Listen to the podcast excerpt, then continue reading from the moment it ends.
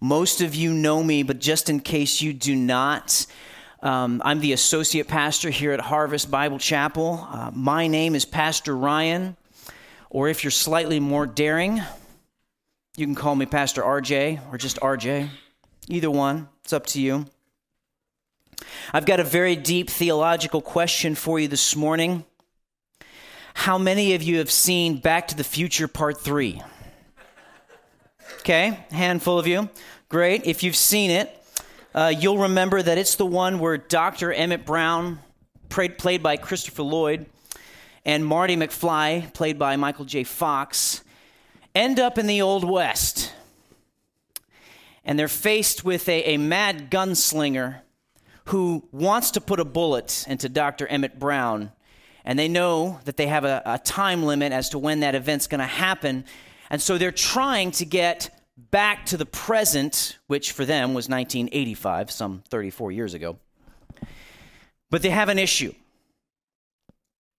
They've got no fuel in their time machine, or their DeLorean turned time machine, which, by the way, is an awesome idea.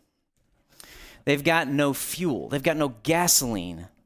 And it doesn't take a historian to know that you're not going to find a Hux in 1885. So they've got an issue because they have to get that DeLorean up to 88 miles an hour in order to travel back to their present, and they can't do that without gas. So there's a particular montage in the middle of the movie where they're trying alternate ways to see if they can get the DeLorean up to 88 miles an hour. You might remember this if you've seen the movie.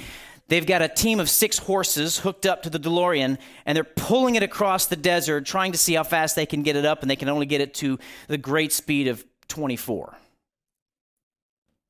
So then the next scene, you see um, Doc with a, a bottle of alcohol that they say is the strongest stuff they could get from the local bar, and they're pouring it into the gas tank.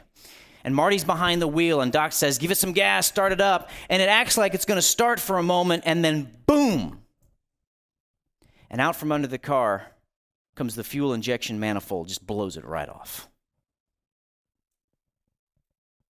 They didn't have the proper fuel. And why in the world am I bringing it back to the future on a Sunday morning in church? Because we as Christians, if we do not run on the proper fuel, we're either going to fall short of everything God wants us to be, or we're going to get so stressed that something's going to blow. If we don't run on the proper fuel in this life, the outcome is damaging the outcome is painful. The outcome is not what we're going for as Christians, as servants of Jesus Christ. So, with that in mind, would you turn with me to the book of Galatians? We'll be in chapter 5, and we'll be considering what is probably one of the most popular passages in the Bible. Galatians chapter 5, beginning in verse 16 and reading all the way through verse 24. If you're ready, say go. But I say, walk by the Spirit, and you will not gratify the desires of the flesh. For the desires of the flesh are against the Spirit, and the desires of the Spirit are against the flesh. For these are opposed to each other to keep you from doing the things you want to do. But if you are led by the Spirit, you are not under the law. Now, the works of the flesh are evident sexual immorality, impurity, sensuality, idolatry, sorcery, enmity, strife, jealousy, fits of anger, rivalries, dissensions, divisions, envy, drunkenness, orgies, and things like these. I warn you, as I warned you before, that those who do such things will not inherit the kingdom of God. But the fruit of the Spirit is love, joy, peace, patience, kindness, goodness, faithfulness, gentleness, self control. Against such things there is no law. And those who belong to Christ have crucified the flesh with its passions and desires. Before we continue, let me give you just a snapshot of the book of Galatians. I did this a few weeks ago when I preached on Galatians 6, but I want to go over it again, just summarize the context of Galatians and what's going on here to give us a little bit of context for our passage today. You might remember that Paul wrote this epistle to combat some bad theology that was circulating through the churches of Galatia. There was a group of people, group of agitators, some have referred to them as Judaizers, who had infiltrated the churches, and they were teaching that, yes, you need Jesus, but we need the law too to be saved. Yes, we need Jesus, but we need circumcision. Yes, we need Jesus, but we need to add to this this, this faith that you guys have in order to be saved. And Paul wrote the book of Galatians to combat that and say, no, no, no, no.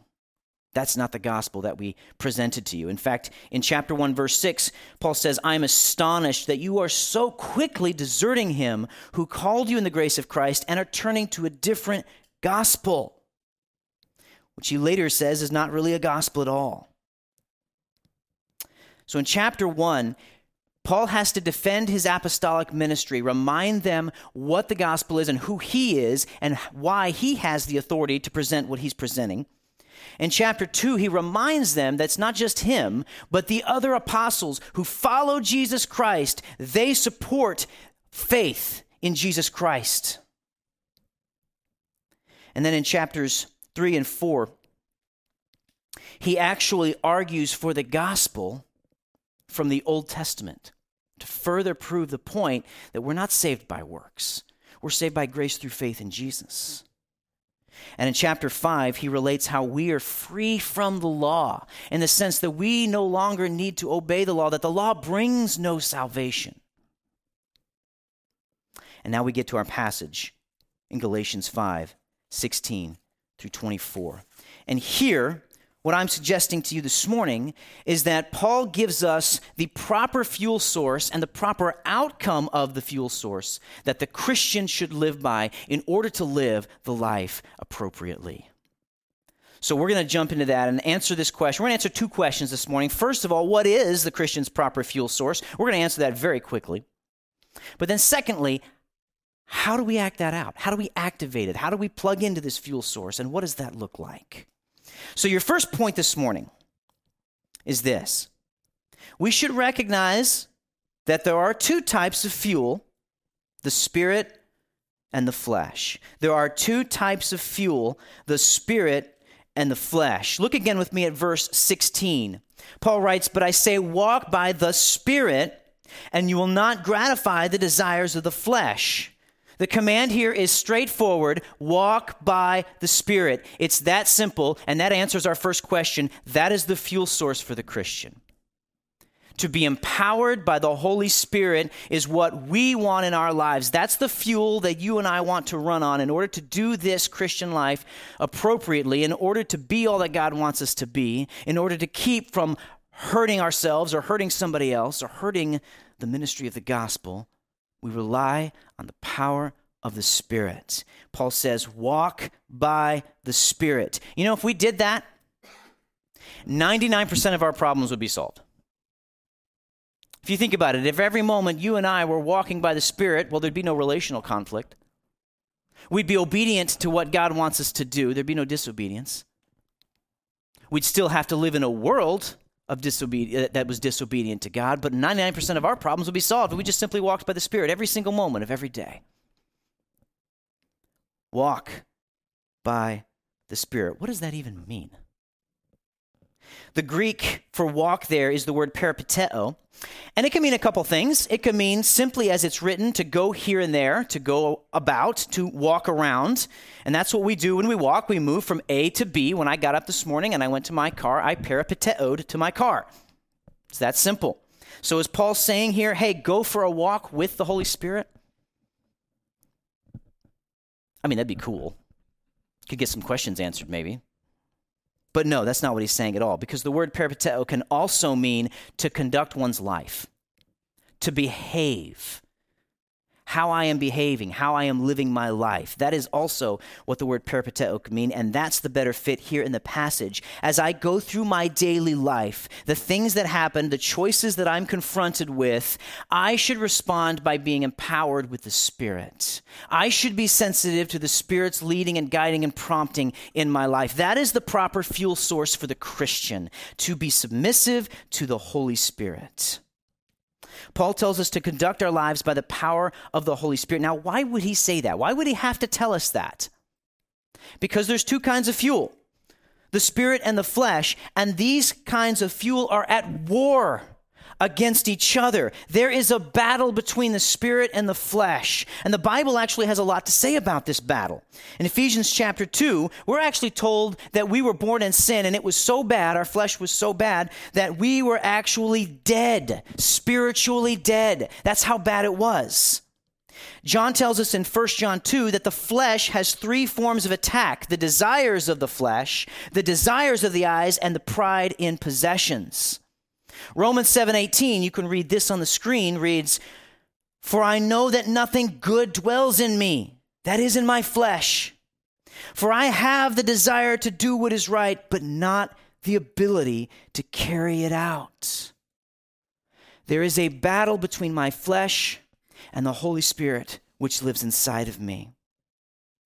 Back to Galatians, Paul writes, I say, walk by the Spirit, and you will not gratify the desires of the flesh. For the desires of the flesh are against the spirit, and the desires of the spirit are against the flesh. For these are opposed to each other to keep you from doing the things you want to do.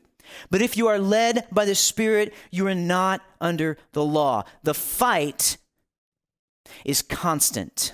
And if you're a believer in Jesus Christ, you know what I'm talking about, and you sense this every single day the fight between your spirit and the fight between the Spirit of God and your flesh. And as we move through our day, we're either going to submit to one or the other. We're either going to run on the fuel of the flesh or we're going to run on the fuel of the spirit. As we go through our daily life and as we're faced with choices, we're going to submit to one or the other. Douglas Moo is a commentator, and he wrote a, a big commentator on the, on the book of Galatians, and he writes this it's on the screen. Christians should not think they have the choice to do whatever they want. Whether conscious of it or not, their actions at every point are governed by either the flesh or the spirit.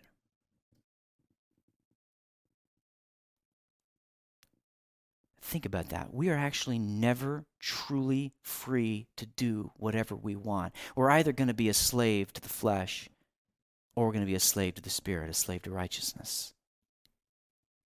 That's a sobering thought. Do you remember? Okay, dating myself. Tom and Jerry. You hold up your hand. You guys remember that? Anybody not remember Tom and Jerry? Oh, I was expecting at least one hand. Okay, good. Everyone knows Tom and Jerry. That's great.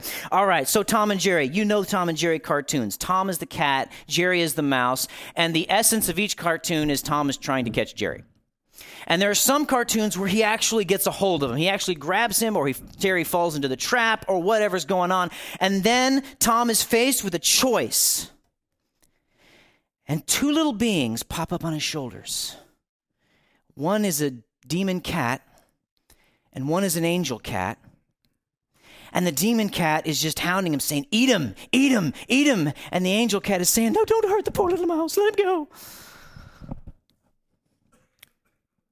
Why do I bring up that silly illustration? Because in a much grander, far more serious scale, that's the way it is between the flesh and the spirit. As the flesh and the spirit battle over you and your choices and the things that you do as you go about your life, they're both pulling at you. So I would ask you this question Who are you listening to? Who are you listening to as you go through your life? Who are you giving your attention to? And you might think to yourself, well, you know what? I'm doing pretty good in a lot of areas. I'm giving control to the Spirit. You know, I try to wake up and I try to have my time in God's Word, and I try to, to make sure that I'm a good witness, and I try to make sure that I'm taking care of my family, and I try this and I try that, and that's great. But maybe there's some area of your life where you know the flesh still has control. And you turn to the power of the flesh instead of the power of the Spirit. And I would ask you right now is there something that God's laying on your heart, some area of your life that you know the flesh still has control of this? There's a war for how you conduct your life. And maybe some areas are doing great, and maybe some areas are not doing so great. And I would ask again who are you listening to? Which fuel source do you submit to? Not only should we recognize the battle between the spirit and the flesh, that there are two types of fuel, we also need to be aware of the works of the flesh. Point number two be aware of the wrong fuel source, the works of the flesh. Be aware of the wrong fuel source, the works of the flesh. And Paul outlines the wrong, or outlines the, the, the outcome of the wrong fuel source in verses 19 and 21. Read with me. Now, the works of the flesh are evident sexual immorality, impurity, sensuality, idolatry, sorcery, enmity, strife, jealousy, fits of anger, rivalries, dissensions, divisions, envy, drunkenness, orgies, and things like these. I warn you, as I warned you before, that those who do such things will not inherit the kingdom of God. Yuck. Yuck. And all God's people said, Yuck. The works of the flesh is not a pretty picture. These are the things, and you note that Paul didn't even list them all. He said things like these because it would have probably taken page after page after page to list the works of the flesh. He gives us an idea of what these things look like.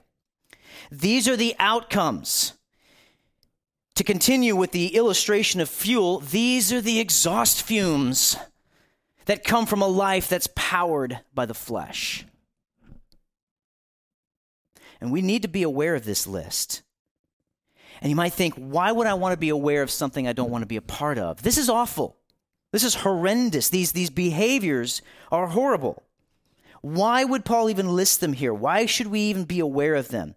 Well, sometimes for the sake of clarity, it's good to know what not to do, or it's good to see the behavior that we don't want to partake in. Sometimes, for the sake of the clarity, we point to the wrong thing to help us see the right thing. And I think that's what Paul is doing here. Let me give you an illustration of this. The first time I ever mowed a lawn, I think I was about 14. My father took me out in the in the yard, and I didn't know it then, but I know it now that he was absolutely thrilled that I was of the age to do this. And he showed me how the mower worked. You know how it goes, where the gas goes, and what the lever does, and how to pull the string, get it started, and all that. He got me going, got the lawnmower going, and everything. And then he told me, started. We started at the at the top of the house, and to go down and turn around and come back, and kind of go just back and forth all the way down to the road to the sidewalk. So that's what I did. And I got done, and he came to inspect my work, as every good father would. And the funny thing that he saw was about every foot and a half, two feet, there was a thin strip of grass that was running like, like lines on a page. Why is that? Why is that? I forgot to overlap. I didn't realize I needed to overlap. I would just go down and then just turn around and come back, and I wouldn't overlap my lanes, and so I was missing thin patches of grass. That is a good example of how not to mow. That's not what we're gunning for. And Paul do some, does something similar here. He shows us this nasty list of sins to give us a heads up that this is not the behavior you're looking for. And if you see this kind of behavior in your life, you know you're running on the wrong fuel source. This is what we want to avoid. Now, time does not permit me to go into each and every one of these, and I don't think I even would want to, even if I had the time. But what we can do in the passages in verses 19 and 20 and 21 is you can clump some of these together in broader categories. For instance, let me explain. Verse 19 says, The works of the flesh are evident sexual immorality, impurity, sensuality. These are quite plainly sex sins that we as Christians want to avoid. Any sexual behavior that is outside of God's plan for sex is sin. It's running on the wrong fuel source. Sex outside of marriage, adultery, homosexuality, these things are prohibited by God's word. They are works of the flesh and they need to be shunned by the Christian. So we can clump those together. We can also clump in verse 20 idolatry and sorcery because these are sins that take the place of God. Idolatry, you might think, well, that's self explanatory. It's, it's, the worship of idols. But really, it's the worship of anything that's substituted for God in our lives.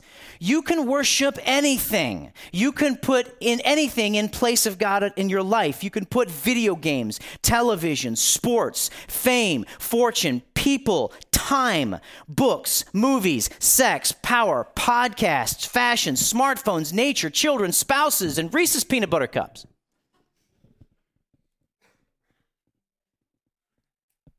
Anything that takes the place of God is idolatry. Now, sorcery, we connect that with magic and, and magical practices, and that's appropriate.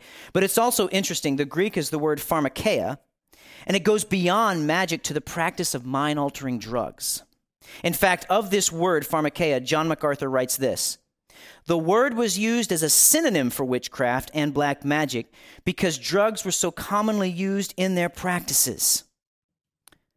You might think, we, you know, we don't do black magic, we don't do those kinds of things, but it still has that idea of putting something, a drug maybe even, in the place of God.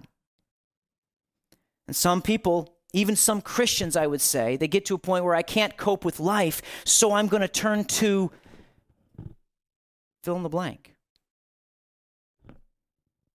Instead of running on the power of the Spirit, they're choosing to run on the fumes of the flesh.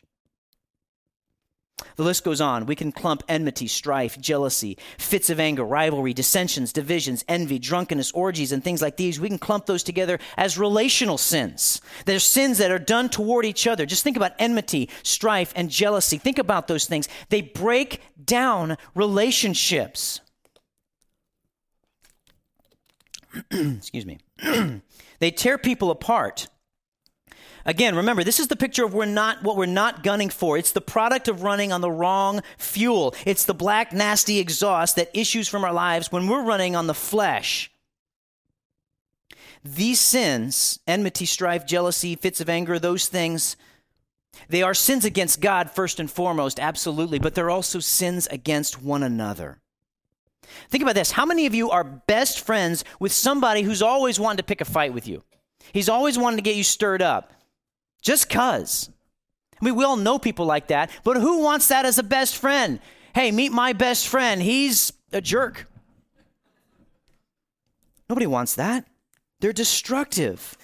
And when the Christian emulates wrong behavior because he's running on the wrong fuel source, that's destructive, relationally destructive. And we need to be aware of the works of the flesh. Why? Because it's not always easy to see that we're running on the flesh until we start seeing these kinds of behaviors. Then we can recognize my life's getting off track. I need a pit stop into the Word of God. Paul shares the works of the flesh as a warning sign. If you see this in your life, pull over, drain your tank, and refill. So I'm going to ask where do you see yourself in this list? What in this list is a temptation for you? You know, it's interesting. What I struggle with is probably different than what you struggle with because we're all different.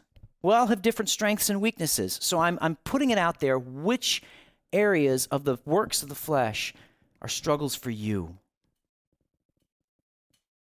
You might think to yourself, you know, I don't struggle with the sex sins, but you know that jealousy thing, that, that gets me. Or you might say to yourself, well, I'm looking over this list and I don't really see anything in this list that, appear, that, uh, um, that um, I struggle with. To that, I would say, be careful. Because many of these things are very subtle. Many of these things we struggle with and we don't even realize it. Think about impurity. That can be so struggle. Just things that creep into your mind that you may not even be fully aware are there. Jealousy can be a subtle thing. Even idolatry You might be putting something in the place of God and not even realize it. And you might think to yourself, if sin is so subtle and if running on the, on the fuel of the flesh can be such a subtle thing, then, then how can I know what I'm struggling with? How can I know what my weaknesses are? If this is so subtle, you want to know one of the answers to that question, how you can know? If you want to be a stronger disciple of Jesus Christ and recognize some of your weaknesses, you want to know how is a great way to do that? Ask somebody that you're close to. Open that can of worms. If you really want to grow, and this, this is not a comfortable thing to do, but if you really want to grow as a disciple of Jesus Christ and you may not be sure where your weaknesses lie, you need to ask a spouse, you need to ask a close friend, you need to ask somebody close to you that you trust, where are the weaknesses in me? Now, I'm not just suggesting that because I think it's a good idea. I've actually done this. And it's about as much fun as hitting your thumb with a hammer. And if you are defensive, it can go sour. But if you walk into a conversation like that open and ready to hear what the other person has to say, it can actually be very sweet. It can actually be very liberating. And you can actually learn things about yourself you may have never known. You might think to yourself, well, I don't have any relationships like that. Where can I find relationships that I could be open and transparent? Boy, I wish this church had some kind of group that I could join I'll just lay that out there. We should recognize two fuel sources the flesh and the spirit. We need to be aware of the wrong fuel source, the flesh, and what comes from that. And here's your third point we should take violent action against the flesh. We should take violent action against the flesh. Now, before I get to verse 22, and 23, which is the sweet spot. I want to address why I chose violent action against the flesh. Jump to verse 24. And those who belong to Christ Jesus have crucified the flesh with its passions and desires. You are not going to get rid of the works of the flesh by being passive. You are not going to get rid of the works of the flesh by approaching them weakly, by trying to dodge them, we have to go after these things, violently take care of them in our lives if we are to run on the right fuel source and see the product of the fruit of the Spirit. Now we get to the fruit of the Spirit, verse 22 and 23, and this is like a breath of fresh air after seeing the list of the works of the flesh. Let's just read this together, verse 22. But the fruit of the Spirit is love, joy, peace, patience, kindness, goodness, faithfulness, gentleness, self control.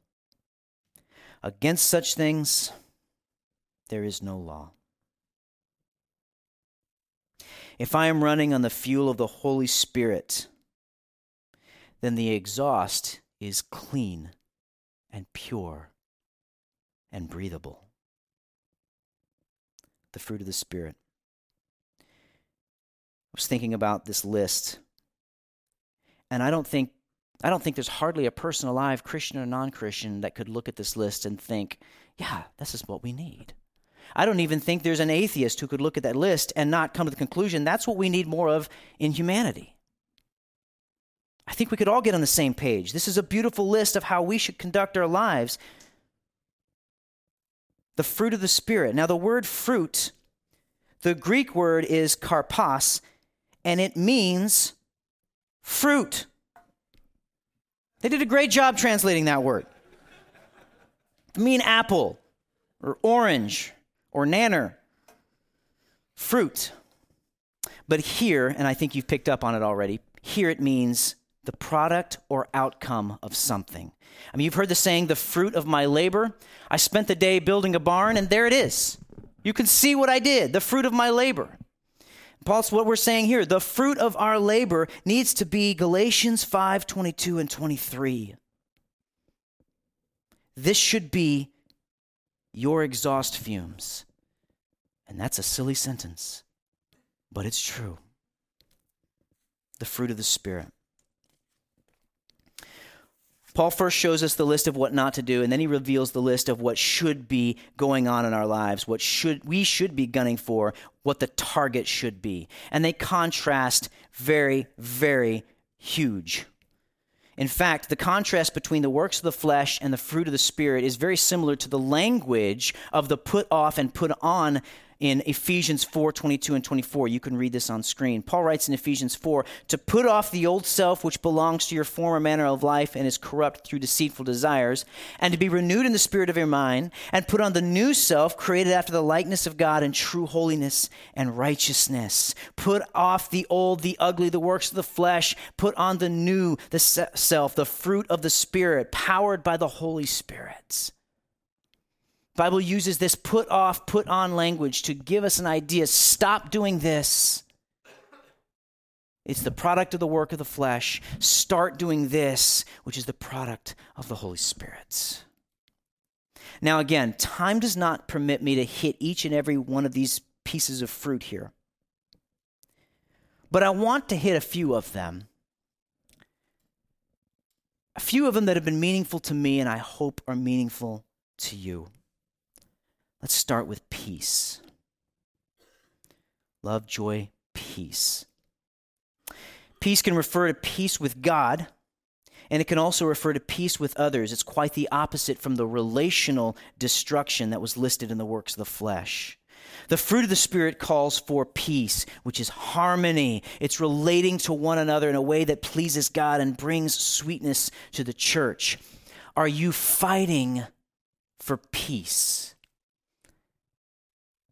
That's an odd question. Are you fighting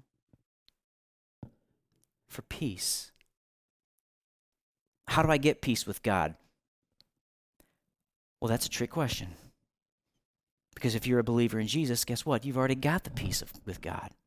Your sins are forgiven. He looks upon that no more. You have peace with God. But sometimes, and I think this is the cry of many Christians, we don't feel it. You say, I have peace with God. It's in His Word, but I don't feel the peace with God. You know what brings the feeling, if I can use that word? You know what brings the sense of peace? Repentance and obedience. Repentance and obedience. If you don't have the sense of peace between you and God, you've got the peace. Christ took care of that.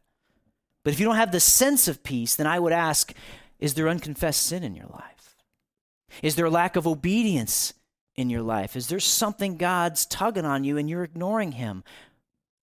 And if so, it's no wonder you don't sense the peace. Are there any strained relationships in your life? Have you done all that you are responsible to do? You can't answer for the other person. You can't make up their mind and choose their choices, but you can go to your end. You can do everything that you can do to try to make things right. Have you done that? It's interesting. Even if the relationship doesn't heal, if you do, if you are obedient to what God wants you to do, that sense of peace will come. Faithfulness. Faithfulness carries the idea of trustworthiness, of loyalty. Think about Jesus, who was loyal to the Father, stepping out of heaven, becoming a man, suffering and dying, and then rising again. So the Christian should be loyal like Christ was. It's very interesting. We had membership class last night, and we talked about the incarnation that Jesus left his throne and became a man. And, and I compared it to me if I was able to leave this body and become a cockroach. I know that's not a pretty picture, but Jesus was faithful to the Father and did what the Father desired. And just as our Savior was faithful, we need to be faithful to the task that God has called us to do. Are you being faithful, Christian? Are you being faithful as a husband? And as a wife and as a father and as a mother, as a brother, as a sister? as a cousin, as a friend, as a neighbor, as a coworker? Are you being faithful to what God has called you to do? What has God called you to do? Certainly, He's called us to speak the gospel, to live the life. He's called us to emulate the fruit of the Spirit here, and that can look different depending on your situation, but are you being faithful? Are you being the servant of Jesus Christ? Are you being a voice for Jesus Christ? You might think, I'm trying.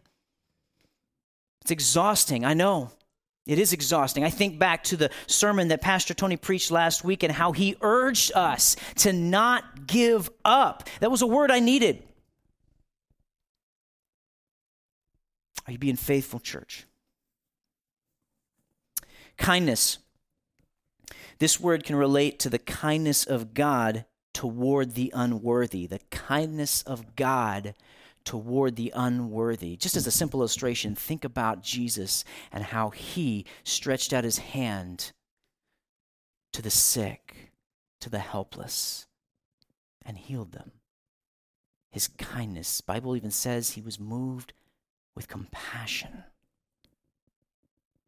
One author writes of this word that it denotes God's gracious response to his rebellious creation. It denotes God's gracious response to his rebellious creation. And here in this particular passage, the kindness is how we're relating to each other. We relate to each other with kindness. Can you imagine such kindness in your life? And in your church that even when somebody is appallingly awful to you, you respond with kindness. Is that easy? No, it's not easy. I would say it's not even possible unless we're running on the proper fuel source. The last one I want to mention is self control.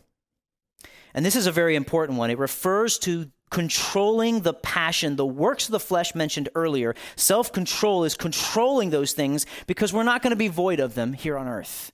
We're going to be tempted and we're going to struggle. And self control, fueled by the Holy Spirit, is what we use to hold those things back so they don't break out. Whatever fleshly desires that you have, self control holds those things back. You mean I have to restrain all those things that I feel sometimes? Yes. The Bible calls us to do that. Not only does the Bible call us to do that, but we have been given the Holy Spirit who empowers us to do that. A lack of self control is what hurls a person into the depths of immorality like nothing else. Why is the news filled with such heinous crimes day after day after day? Why do I, and I know you do too sometimes, turn it off because I can't bear to hear it anymore? Because the world is full of people who refuse to practice self control. And I'll go a step further the world is full of people who can't practice self control because they don't even have the option of the spiritual fuel source. The fruit of the Spirit is the list that you and I should be striving for in our lives. And we do that, as I mentioned earlier, by verse 24. Those who belong to Christ Jesus have crucified the flesh with its passions and desires. So, my word to you this morning is to take violent action against your flesh. Kill the desires, nuke them if you have to, when you feel the temptations taking hold of you, remind yourself, no, I am a follower of Jesus Christ. I heard a message from John Piper earlier this week that when he senses temptation in his mind, he says to himself, no, Jesus is better. And if that's what it takes to help you, then I recommend that. No, Jesus is better.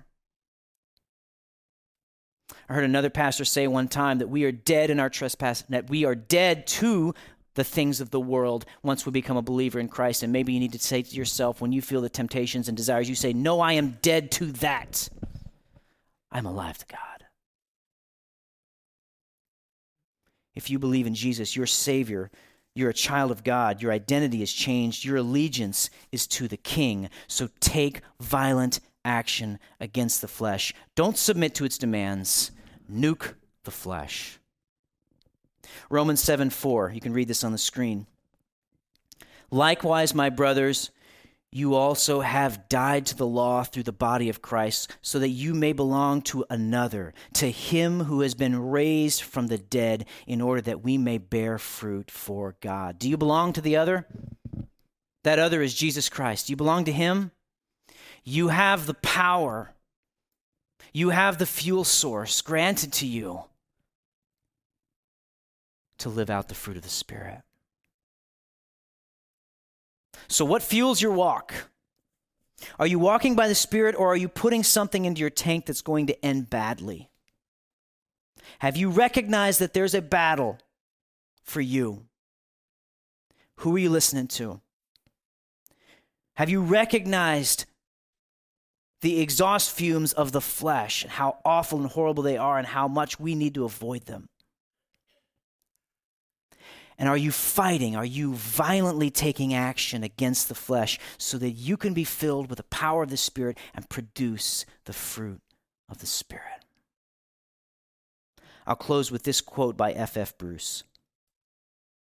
He's, he writes Living by Spirit is the root, walking by the Spirit is the fruit.